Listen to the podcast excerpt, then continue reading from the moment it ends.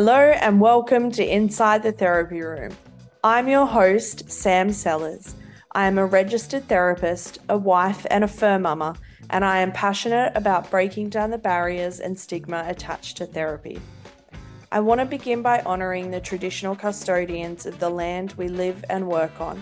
Today, Stef is in Murramarang country, and Sam is on Gundungurra land. We pay our respects to the elders past, present, and emerging for they hold the memories, the traditions, and cultures of our First Nations people. We must always remember that the land below our feet is, was, and always will be Aboriginal land. Today we're chatting to Stef Marris, who is a trauma informed counsellor from Arena Counselling in Canberra, Australia. Stef encourages her clients to be curious about their internal world and to heal the parts of themselves that hold their emotional wounds. She has a wealth of study behind her and both personal and professional experience that informs her practice greatly. Stef has a special interest in working with complex trauma as well as teens and young adults. Tune in to hear her share about working with the approach Internal Family Systems, or IFS, talking about why IFS is so powerful and how it values our human uniqueness the impact IFS has had on her own personal therapy journey, what it's like inside her therapy room, and what myth she would love to smash. We hope you enjoy joining us inside the therapy room. Welcome, Stef. Thanks for being here.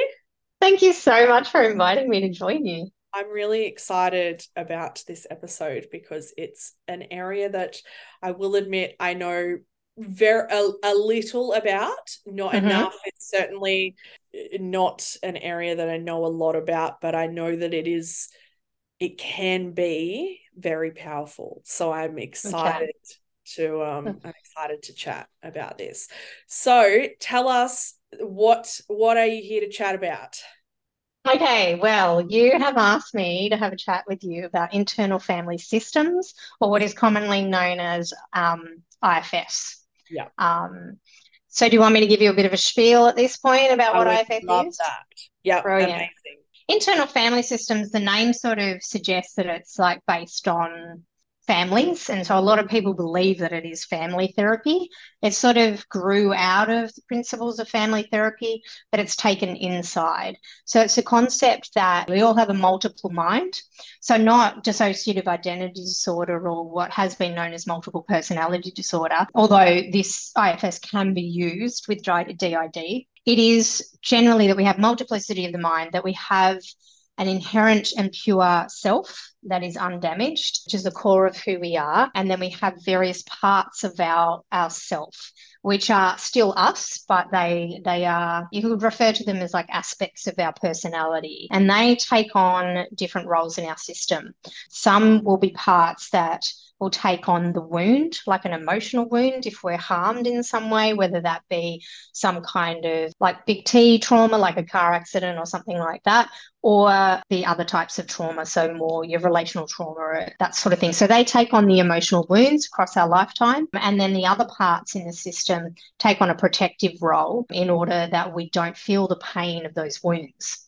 So they may be commonly known as defense strategies or defensive behaviors. They then take on two forms. So our protectors will either be reactive or they'll be proactive. So proactive ones are like your high functioning anxiety types, the ones that are, you know, clipboard manager types. Like I've I've I've got my shit together, I'm doing my thing. Nothing to see here. Everything's great.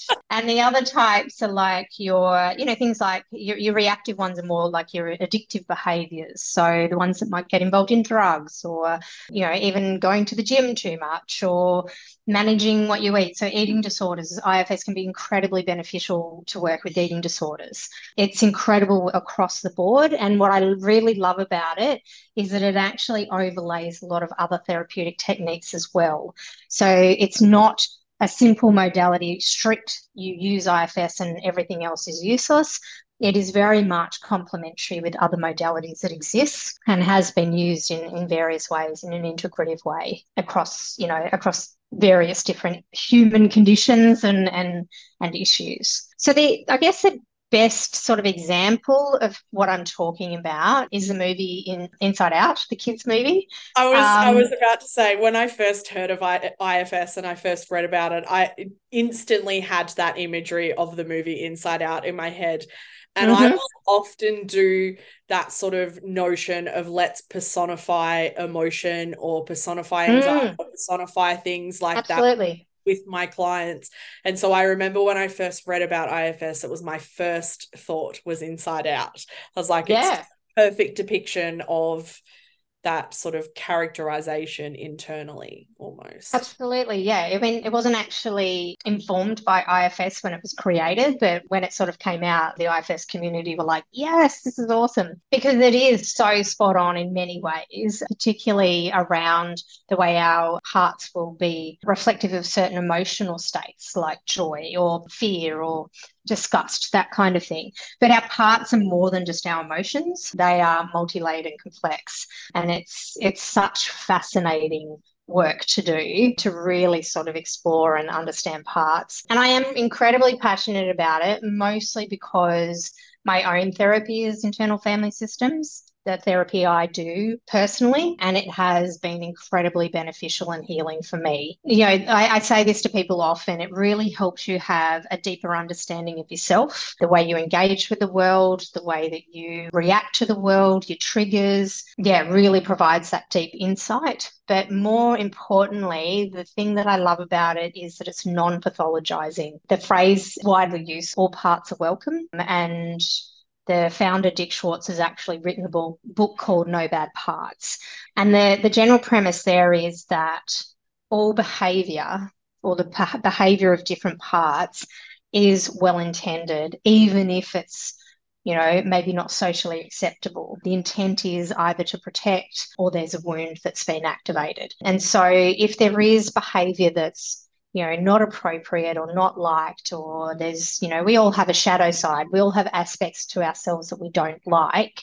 When you can actually be curious about that and show yourself compassion for you know why these parts exist in your system it is uh, you know this is so cliche to say but it absolutely is a game changer when you do actually yeah show yourself that compassion and can be with those difficult parts it's, it's incredible I find that the most transformative moment for somebody is when we can move from the idea of fixing to understanding. And I think mm-hmm. that just changes it it changes the game it like it literally just changes the direction that you are going to go in because suddenly you are not broken you are not something you're not a computer that needs to be fixed or rebooted mm-hmm. or have a new hard drive everything is there for a purpose and a reason let's mm. understand mm-hmm. it and let's hold it differently i i think that that's probably one of the yeah the most transformative moments for people is when that change can happen from their own perspective it's you know it's, yeah Absolutely. Nothing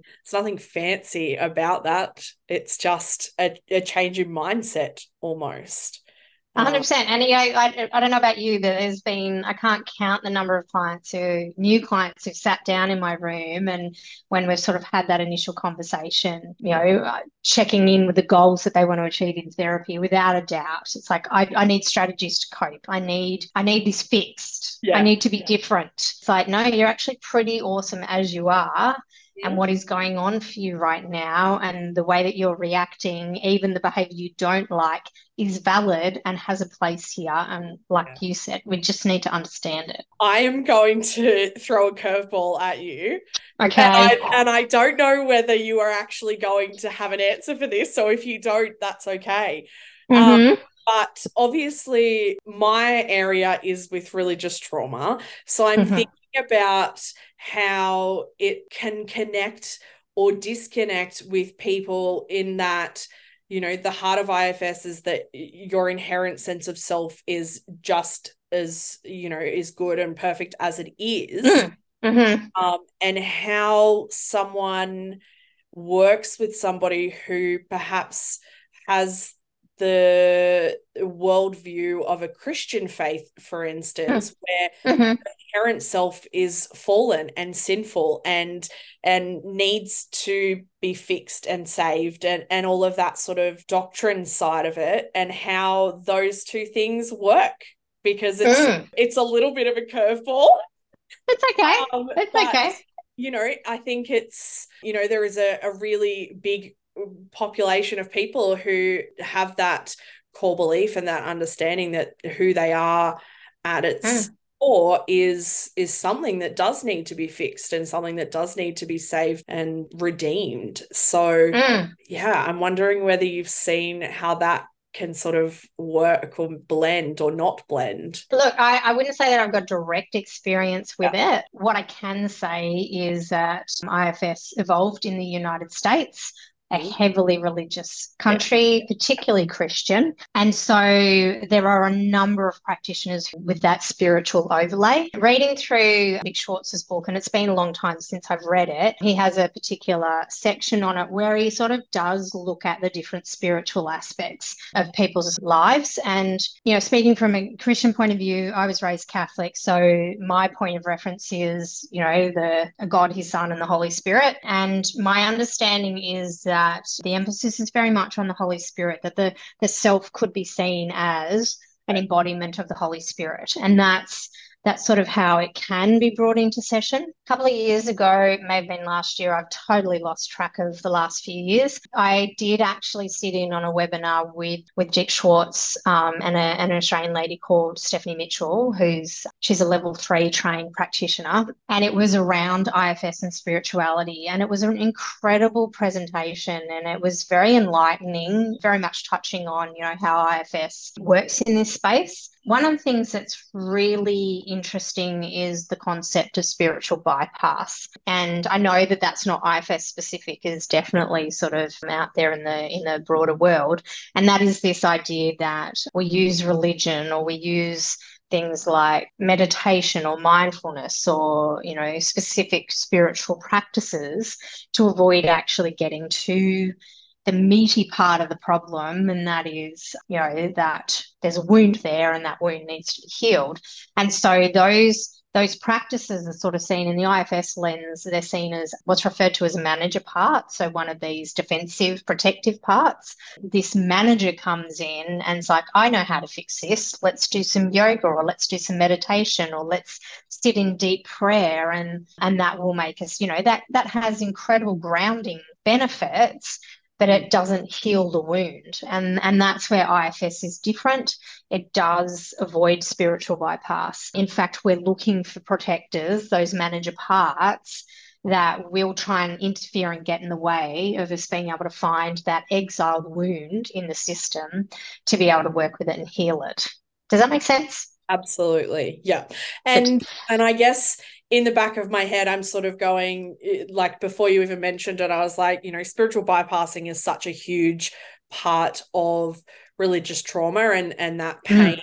that is there and it is it is a go-to mechanism that is used in the church and so i was sort of in the back of my head going you know this definitely is applied in that area and so mm. yeah i love that mentioned that you were drawn to IFS because it's something that's been powerful for you personally. Mm-hmm. What about professionally in terms mm. of what drew you towards IFS? Look, I think it just made sense to me. So I was still completing the latter half of my masters when when I opened my private practice. And I took a long time to finish that masters. It was yeah, painstaking process. But I actually had to write an essay for my trauma unit and we had a case study that we needed to address. And so from memory, it's been a long time since I've read the essay that I wrote, um, but it, the, the case study was an Indigenous youth, and and we had to draw on two particular modalities in order to sort of put together a treatment plan to work with this this particular case study in response to it. And the two that I chose were narrative therapy and and IFS because they really made sense to me in terms of working with the principles of Indigenous therapy and what have you. And that's that's an area that I I really value. I don't know enough about. So I, I, you know, I don't want to claim to be an expert by any means, but certainly that writing that essay, yeah, was just eye opening for me in terms of how that would work, how IFS would work in that particular case. And the more I read about it, the more I really sort of thought it made sense in so many ways. And then I did an introductory course, oh my God, literally moments before COVID hit.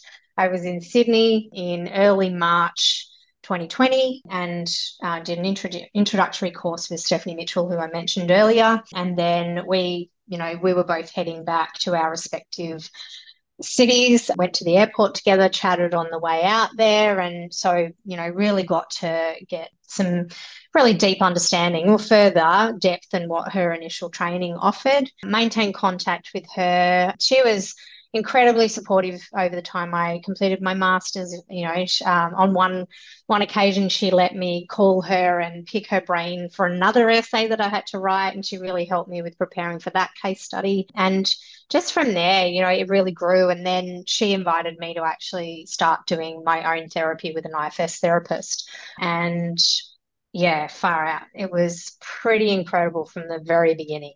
I love when stuff meshes personally and professionally and it sort of mm. clicks. One of the things that has, you know, been a common thread in all of these chats that I've been having is that these niches that people fall into, it tends to happen mm. quite organically. And it's not mm. just from a professional point of view. There tends to be a personal nature that is alongside of it. That makes um, a lot of sense to me. Yeah. Yep. Yeah. Mm-hmm. Already sort of alluded to a couple in terms of, you know, eating disorders, things like that. Who is going to benefit from this type of therapy? I think the question is who isn't going to? If I'm honest, I know that yeah. sounds grandiose, oh, I but I, I really do think it cuts across, you know, because we all have parts. That's yeah. the, the, the whole premise of this model. You know, like even you know, even decision making. Oh, there's a part of me that wants to do this, and there's a part of me that wants to do that. I'm not sure what my where I'm going to go. It really is effective in so many ways. So I can work with someone on an incredibly deep level, sort of really going into that deep un- unconscious mind in many ways or i could just be sitting and having a chat with someone and you know they'd be talking through the problem and i'll be like oh, i'm hearing a part of you is is maybe doing this and another part of you is thinking something altogether different and maybe they're in conflict with each other and they'll be like yes yes that's exactly what's going on. So it, it really is i think something that can benefit everyone. I do think though with the more complex mental health conditions, yes, it can be used, but there are incredibly well trained professionals who work in that space with this model. I don't think it's something where, you know, a level one practitioner like myself can just pick up and go, oh, yeah, I can work with this. And I think we were sort of talking offline about this earlier. It's definitely an area of, of therapeutic work that requires specific training, even though the concepts are you know pretty palatable across yeah. you know all landscapes the actual techniques and the work require specific training yeah and i think there's probably you know there's a few different modalities that would fall into that category of needing that very specific training mm-hmm. and all mm. of them, all of them do sort of in entail aspects that we uh, that a lot a lot of therapists would use in their sessions you know i mm like I said, will use that sort of approach of personifying things.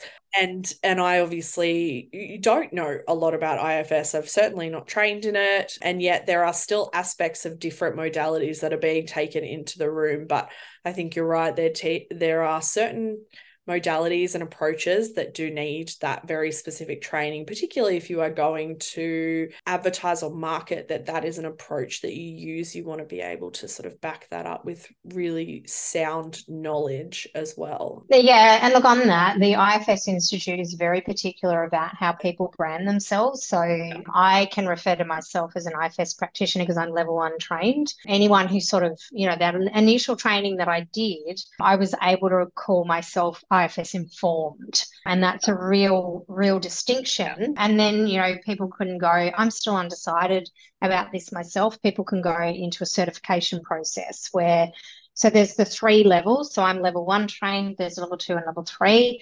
I am hopeful at some point in the near future I'll get onto level two training, but it's so popular oh, now that yeah. it's it's so impossible to get into the the training. But yeah, so beyond the the level threes, there's there's certification. So there's a real legitimate framework for governance around around use and, and application of it. Yeah, amazing. Mm. Podcast is called Inside the Therapy Room what is it like for somebody if they were to go and see an IFS practitioner? What are they going to, going to expect, I guess, in comparison to what we see as typical talk therapy? So it really depends. Like the way that I work with, with IFS is still very integrative, as I said. So for the most part, it will look like talk therapy. Other IFS practitioners might be specifically IFS. So, so it might help if I sort of explain the the particular techniques that's used. So it's referred to as insight. So essentially what that means is that what we're aiming to do is get the person to go inside and you know get a sense of themselves and understand their internal system. And that you know that varies from person to person. Some people are very visual some people are very audio some people are very somatic and, the, and it does apply very much across the board with all those. An insight session looks like a guided meditation. Okay. so someone will close their eyes they will reflect inward will sort of ground them with sort of a technique like focus focusing on breath and what have you. And then we get to them to focus on any thoughts, feelings, or physical sensations that are present for them in the moment. Or if there's a particular issue they want to address or a part that's already been identified, then we'll sort of say, okay, so just pay attention to where you notice that part in or around your body and get them to sort of to really sort of settle and go inward. And then we sort of it, it is it's not like I'm just talking and they they follow my my voice. It is interactive in the sense that I will guide them and I will seek, you know, clarification or I might ask what's happening for them, what they're observing, and I will follow a process to to help them work with the parts that are showing up. Sometimes, particularly with some parts that show up somatically. So, what by somatic I mean, you obviously know, but for yeah. the general audience, we're talking about how it shows up in the body. So the physical presentation of, of emotional distress. So uh, say for example, somebody might come in and say, I've I've got this real niggle in my shoulder, I'm really uncomfortable, it's been driving me crazy. And I'll say, well, why don't we just take a moment, focus your attention on your shoulder and where you're feeling that discomfort, and then we'll go from there. And, you know, most of the time there's a part attached to it. It's not to say that the part is in the body, but the part uses the body to get to communicate and get your attention and try and draw you into whatever's there that needs needs work or requires that nurturing at that particular time. Mm. I would imagine, you know, we've talked, I guess, a little bit about how powerful IFS can be, but I would mm-hmm. imagine that it for a lot of people going inward is not an easy process that can be deeply painful and deeply yep emotional and is probably not going to look like a, a one session thing for a lot of people. And there, I would also be expecting that there could be a deep disconnect from going inward as well, if that's not something that they're used to doing, or if perhaps they've been told that their internal narrative is not trustworthy that that mm-hmm. could be incredibly difficult as well and not an easy process to do mm-hmm. 100% and look you know i agree with you. For many people their internal landscape is too scary to navigate and they will avoid it as you know and they'll avoid it in many different ways overworking drugs alcohol all sorts of stuff. Sometimes with violence and aggression and with ifs we're primed and ready for that and anticipated in many ways and we recognize that resistance as a part. So there's a part that's being defensive that is like, no way, not going there. So we know that we need to work with that resistance first. So we will continue to work with that part until that part feels confident that the work we're going to do is not going to be catastrophic for the system. So, another fundamental premise with IFS is that we don't go to the wounded part and fix that.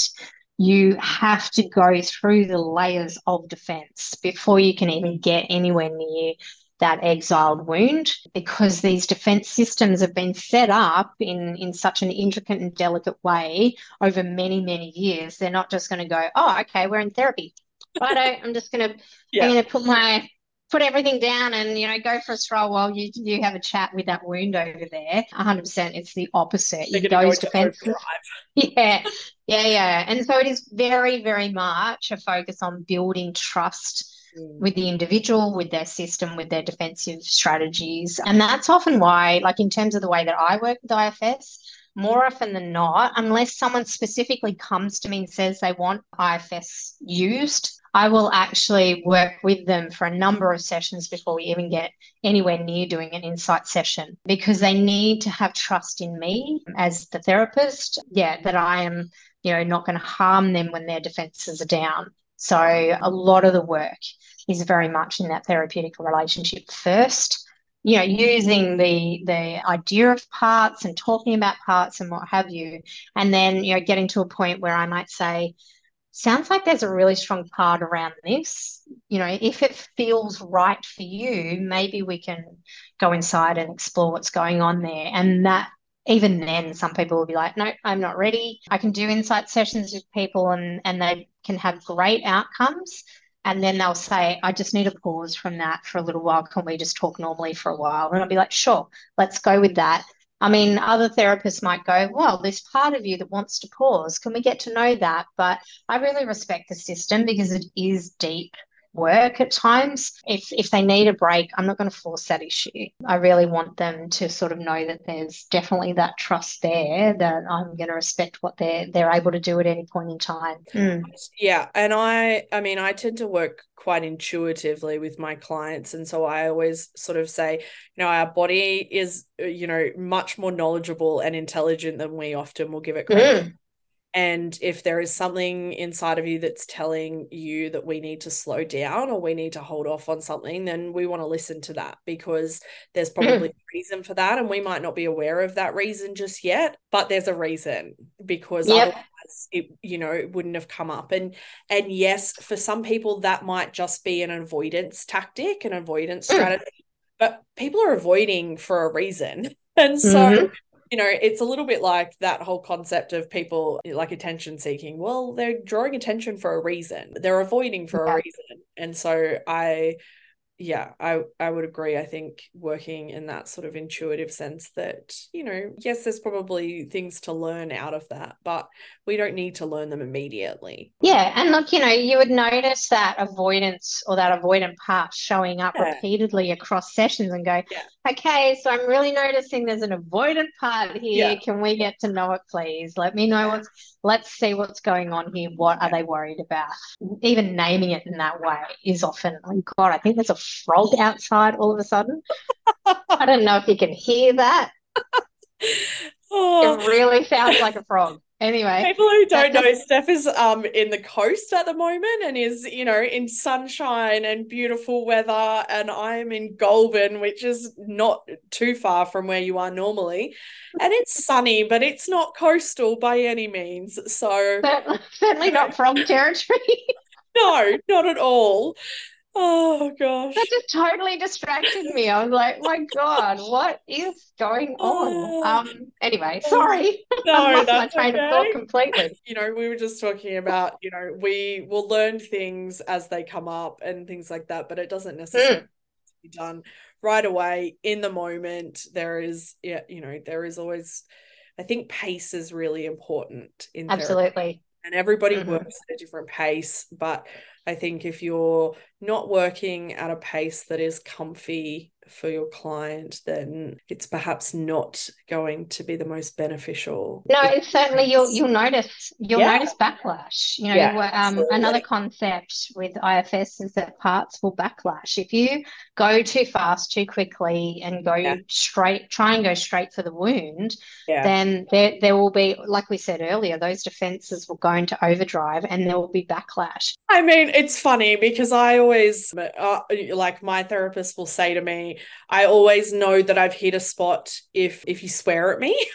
because like that's like that automatic reaction and i tend to say the same things with my clients you know if you Mm. tell me to piss off or in other certain terms you know that's when i know all right we're we're at something good here we're at some juicy stuff like Mm. and mm-hmm. and that's when you sort of have to work out well at what pace do we take this now because you know you can go in too hard too fast and it does more damage and more often than not they don't come back yeah absolutely. and that's that's the big risk is that you get too close and they don't come back and and all you can hope is that they've had some positive experience of therapy that may in time get them you know, back into the therapeutic room, if not with you, hopefully with somebody else. Yeah, absolutely.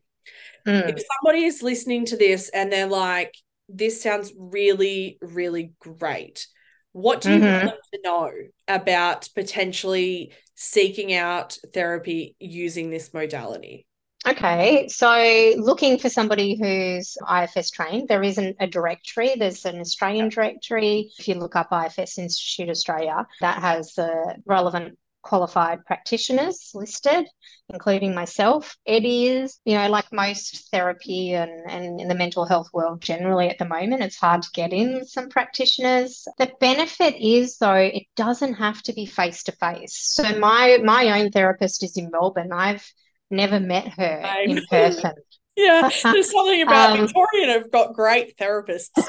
They do. they do, absolutely. And you know, look, I I would really say that if you if you feel it like you need to be in the room with someone, if there's if maybe your home environment isn't safe enough or secure enough or you know quiet enough, maybe there's frogs around. Sorry, I I, I shouldn't be facetious. I'm talking about something serious. You know that being in the room, you know, knowing that you want to be in the room with someone, but also knowing that you don't have to be all the time. You know, that's one thing that COVID has taught us all. You know, a lot of my clients, I work in a hybrid way now, so they may come in face to face or on the morning of their appointment, they may message me and say, Oh, can we do it online today? You know, there are some practitioners who work solely online, and a lot of IFS practitioners do. The other thing about IFS, which I particularly love, is that it's a global community. There are practitioners who are trained all over the world. Certainly, one of my supervisors is, you know, she's in the States. So, so I work with her very early in the morning and, and in the evening for her. That's incredible. And I'm learning so much from her. Um, I know of practitioners whose, whose counselors are actually US based or somewhere else. And that's, you know, like the, just the depth and wealth of experience that comes with that global community is incredible. Yeah, I think, I don't know if I've answered the question really directly, okay. probably more indirectly, but yeah. I mean, I think at the heart of it is, I guess, what was the inspiration for this podcast, which is getting people to land in the rooms, whether they be physical or virtual, who are going to be able to support them in whatever it is that they're experiencing, whether it be a particular, you know, a particular presentation or a particular modality. I think it, it's about being able to find the right person, not just the most convenient person because their location lucky. Mm. There are a lot of people out there who don't even have therapists in the town that they live in. And so mm. I think at at the core of it, it's finding somebody who is relatable, relevant, that you can build that relationship with so that you're in the right room, whether it be physical or virtual. Um, yeah, it's so true. Yeah. My favorite moment of every episode is when we get to smash a myth. Okay. so, when we're talking about IFS, what is something mm. that people tend to think that's perhaps not quite accurate? I don't know. Like, I think there's certainly a lot of skepticism around IFS, particularly yeah. when you're talking about you know, sub personalities or whatever, yeah. you know, you, you, will find that there's people who have incredibly intellectual parts of them. And that's, you know, that they've they've developed for very good reason and then may use that intellectualizing part to deflect or get away from things.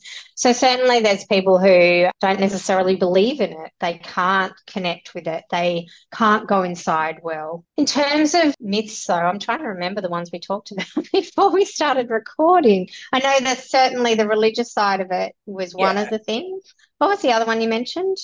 It's very tr- it's very trendy at the moment and That's so it, yeah. I, I, think there is this sort of understanding both in the, in the therapy world and in the the non-therapy world that it is sort of a social fad or it is, sort of like a trendy therapy that perhaps mm.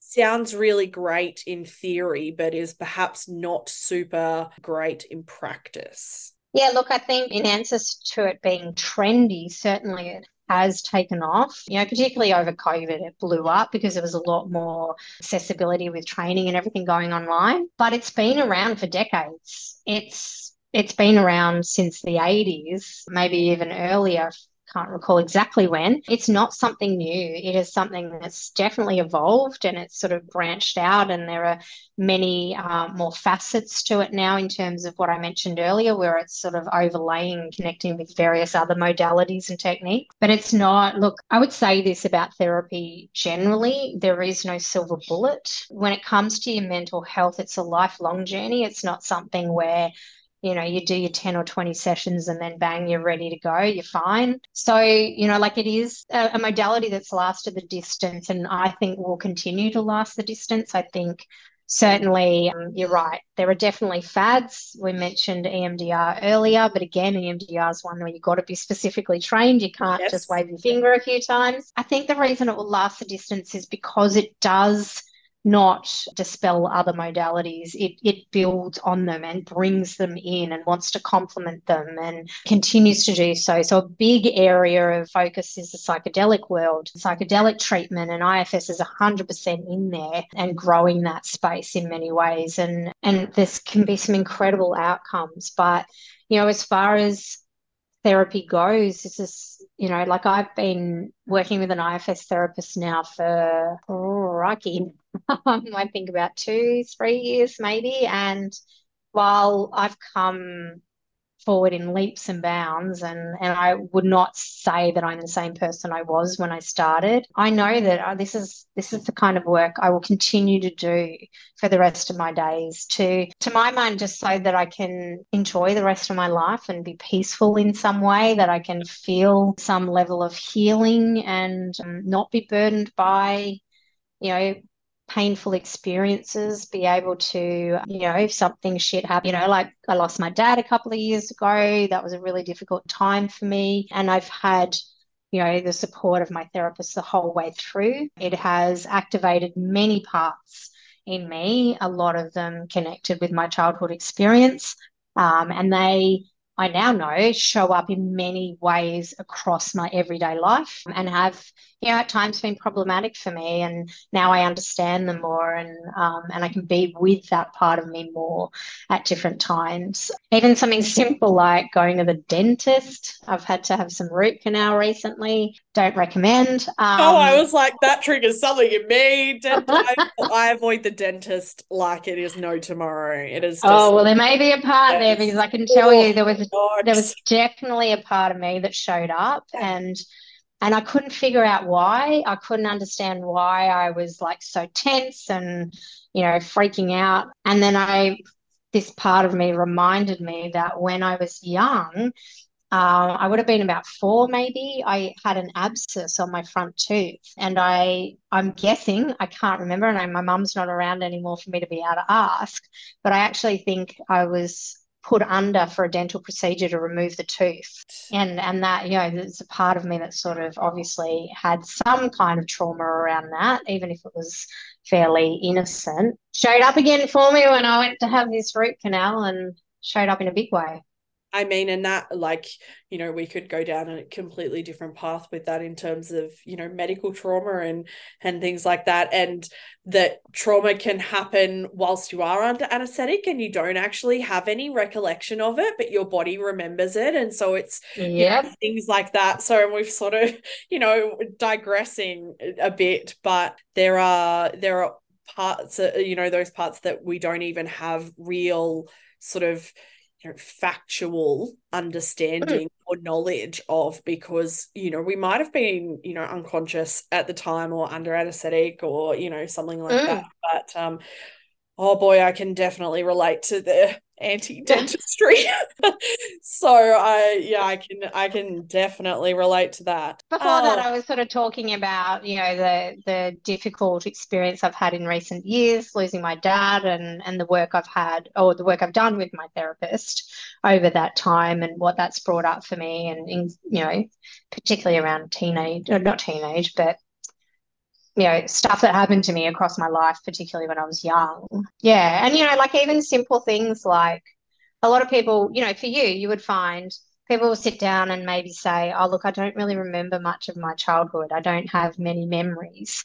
The beauty of IFS is that you can uncover a lot of that. There will be things that will come come back. There will be, you know, part of the like if from an IFS perspective, there'd be a a defensive part or a, a protective part blocking access to those memories for, for some reason. And it's about understanding and working with that to figure it out. But also, I found there have been certain memories that have crept up on me over and over across, across my adult life that I've been like, oh, yeah, yep, I remember that day or oh yeah I remember when that happened.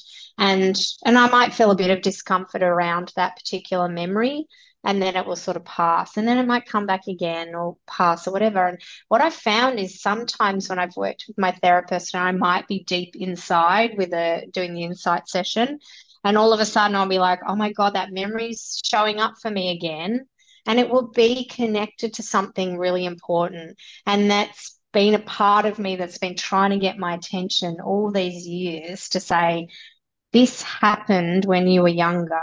Yeah. And this has left an imprint on you that is impacting on you now and, and in this situation. So it's incredible what what it can connect with. That made me sort of think, you know, if you are out there and sort of listening to Stef talk very, very beautifully about that process, and have that language and those words if you don't have that that is okay you don't need mm. to have that language you know most of my clients do not sit down and say to me sam i've got religious trauma or i you know things like that. That's not the language that you need to have. You will uh, sometimes learn and that language will be different for you or you'll use different terminology and things like that. Yeah i think it's really easy sort of listening to therapists talk about their experience in therapy and thinking i don't have that language and it's yeah. like, don't need to have that language because we are coming at it from a different angle as well. Because yeah you know it's at times it can be hard to separate the professional and the personal part of you in a therapy session because you are obviously seeing it from two points of view the the thing that I f- was forgot about a second ago mm-hmm. i remembered was that I think you touched on a really great point, which is that the IFS is not new. Like this, no. this is not something that's just come in the last few years. Yes, it might. It's trendy, and, and like you said, EMDR is the same. It is also not new. You know, the gold. There is a book. It's the gold standard of trauma, which is Bessel's "The Body Keeps the Score," and he talks about IFS in that.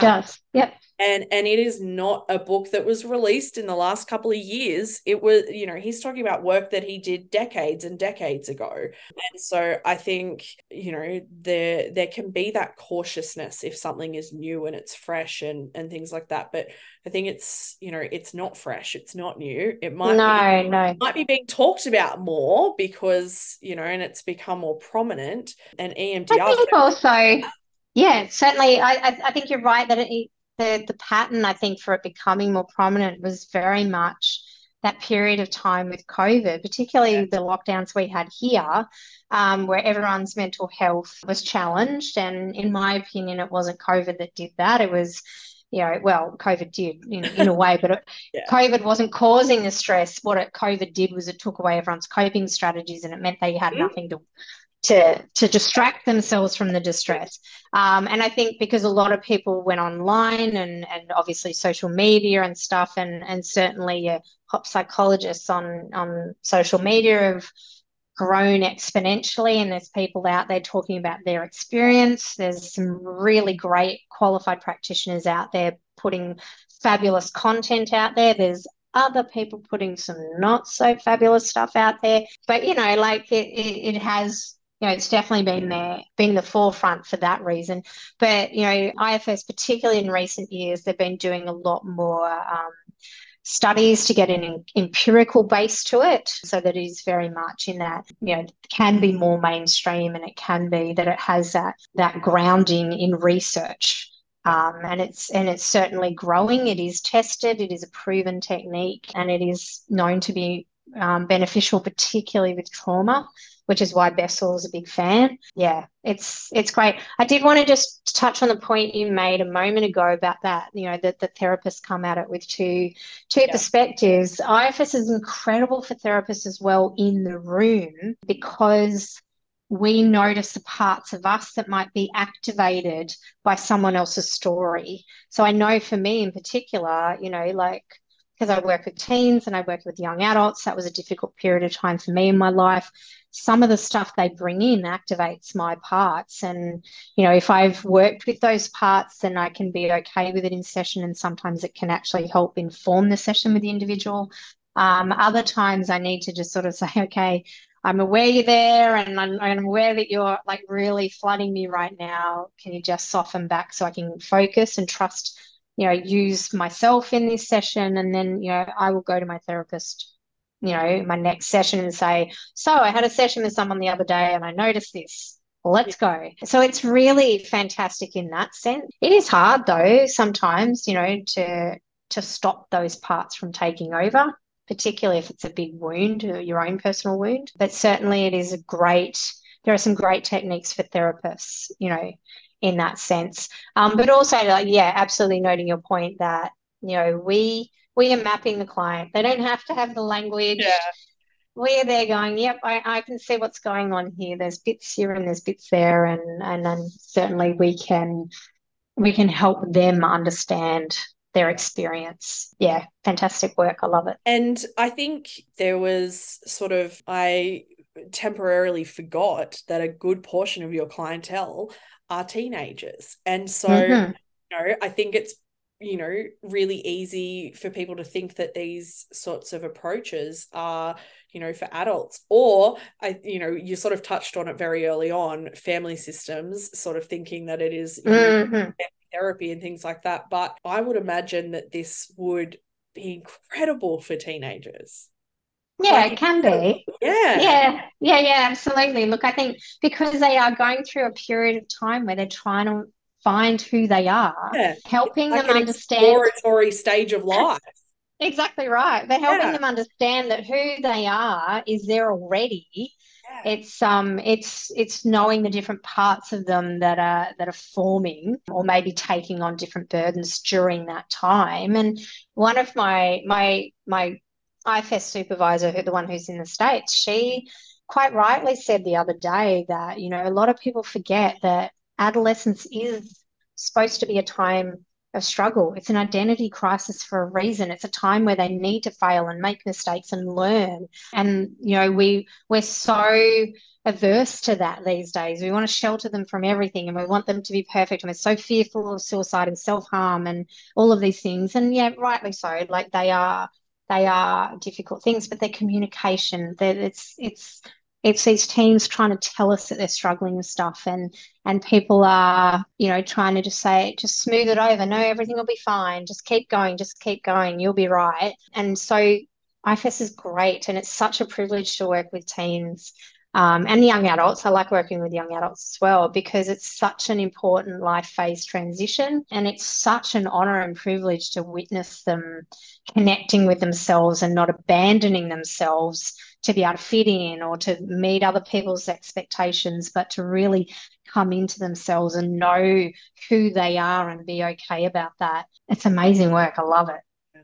I can only imagine, you know, I'm just sort of thinking about my own life. I can only imagine what it would have done to have somebody who worked from that perspective in your world at that age essentially telling you you know you are not broken like this mm. you are not somebody that needs to be fixed you are not you know yeah broken is the only thing that's sort of coming to mind and mm. so you know even just that notion on its own uh, you know aside from anything else in in that to have somebody in, instill that in you and to help you see that you know you are not a toy that needs to be fixed yeah. um, is is incredibly powerful. So absolutely. Yeah look i i love i love being able to um, say to them you know who you are is awesome yeah yeah I, I really like who you are Mm. I can hear that you there are parts of you you don't like and there are parts of you that other people are telling you you shouldn't have but I I can see I I have a good sense of who you are based on what you're you're bringing here and um and I think you're cool. I love that. I think Yeah. that's a really great way to end, to be honest, is to just reminding people that you are pretty cool the way that you are. Yeah. Um, I think yeah, 100%. if I think if somebody can go to therapy and they walk away with that notion, I that's that's good enough for me. That's you know that's an Mm. incredible way to start. So thanks for chatting. Oh, thank you so much. I've enjoyed so this. good. Yeah, it's It's been been lovely. Yeah, And I, I I, I, it. I really, I feel great to be able to um, advocate and represent the Yeah. IFS world because, yeah, I really, I really am privileged to be trained because, as I said, it is so hard to get into the training these days. And there's, you know, great people here in Australia that are, um, that are, you know, do, working really hard. Um, Simon's um, the head of IFS Australia here, and he's doing some really hard work to try and keep up with the the demand and um, and his staff and all his all the practitioners who work um, in that training space are so incredible. So yeah, really um, really honoured to be able to talk about it, and I hope I've done it justice. Absolutely. I think it's been great. I think the to be honest, I think the more we can move towards um a less fix, more understand, that sort of premise, I think the more we can Mhm. move towards that generally is is the direction that I want to be going. So I think Yeah, likewise. mental health for too long has been about fixing and not about understanding. And I think the more that we can move away from that mentality and that language, I think the more the more growth and the more healing will actually happen. So I 100% agree with you there. Look, I really, I, I really want us to move away from a pathologizing approach to mental health and, and really show some compassion and stop making people feel like they're wrong or that they're a problem and they need to be fixed, like you said. I, I just think people do so much better when when they are offered compassion, but more importantly, when they can offer themselves compassion. Yeah, absolutely. Thanks, Stef. Sam, that was great. We hope you enjoyed joining us inside the therapy room. Thanks for listening.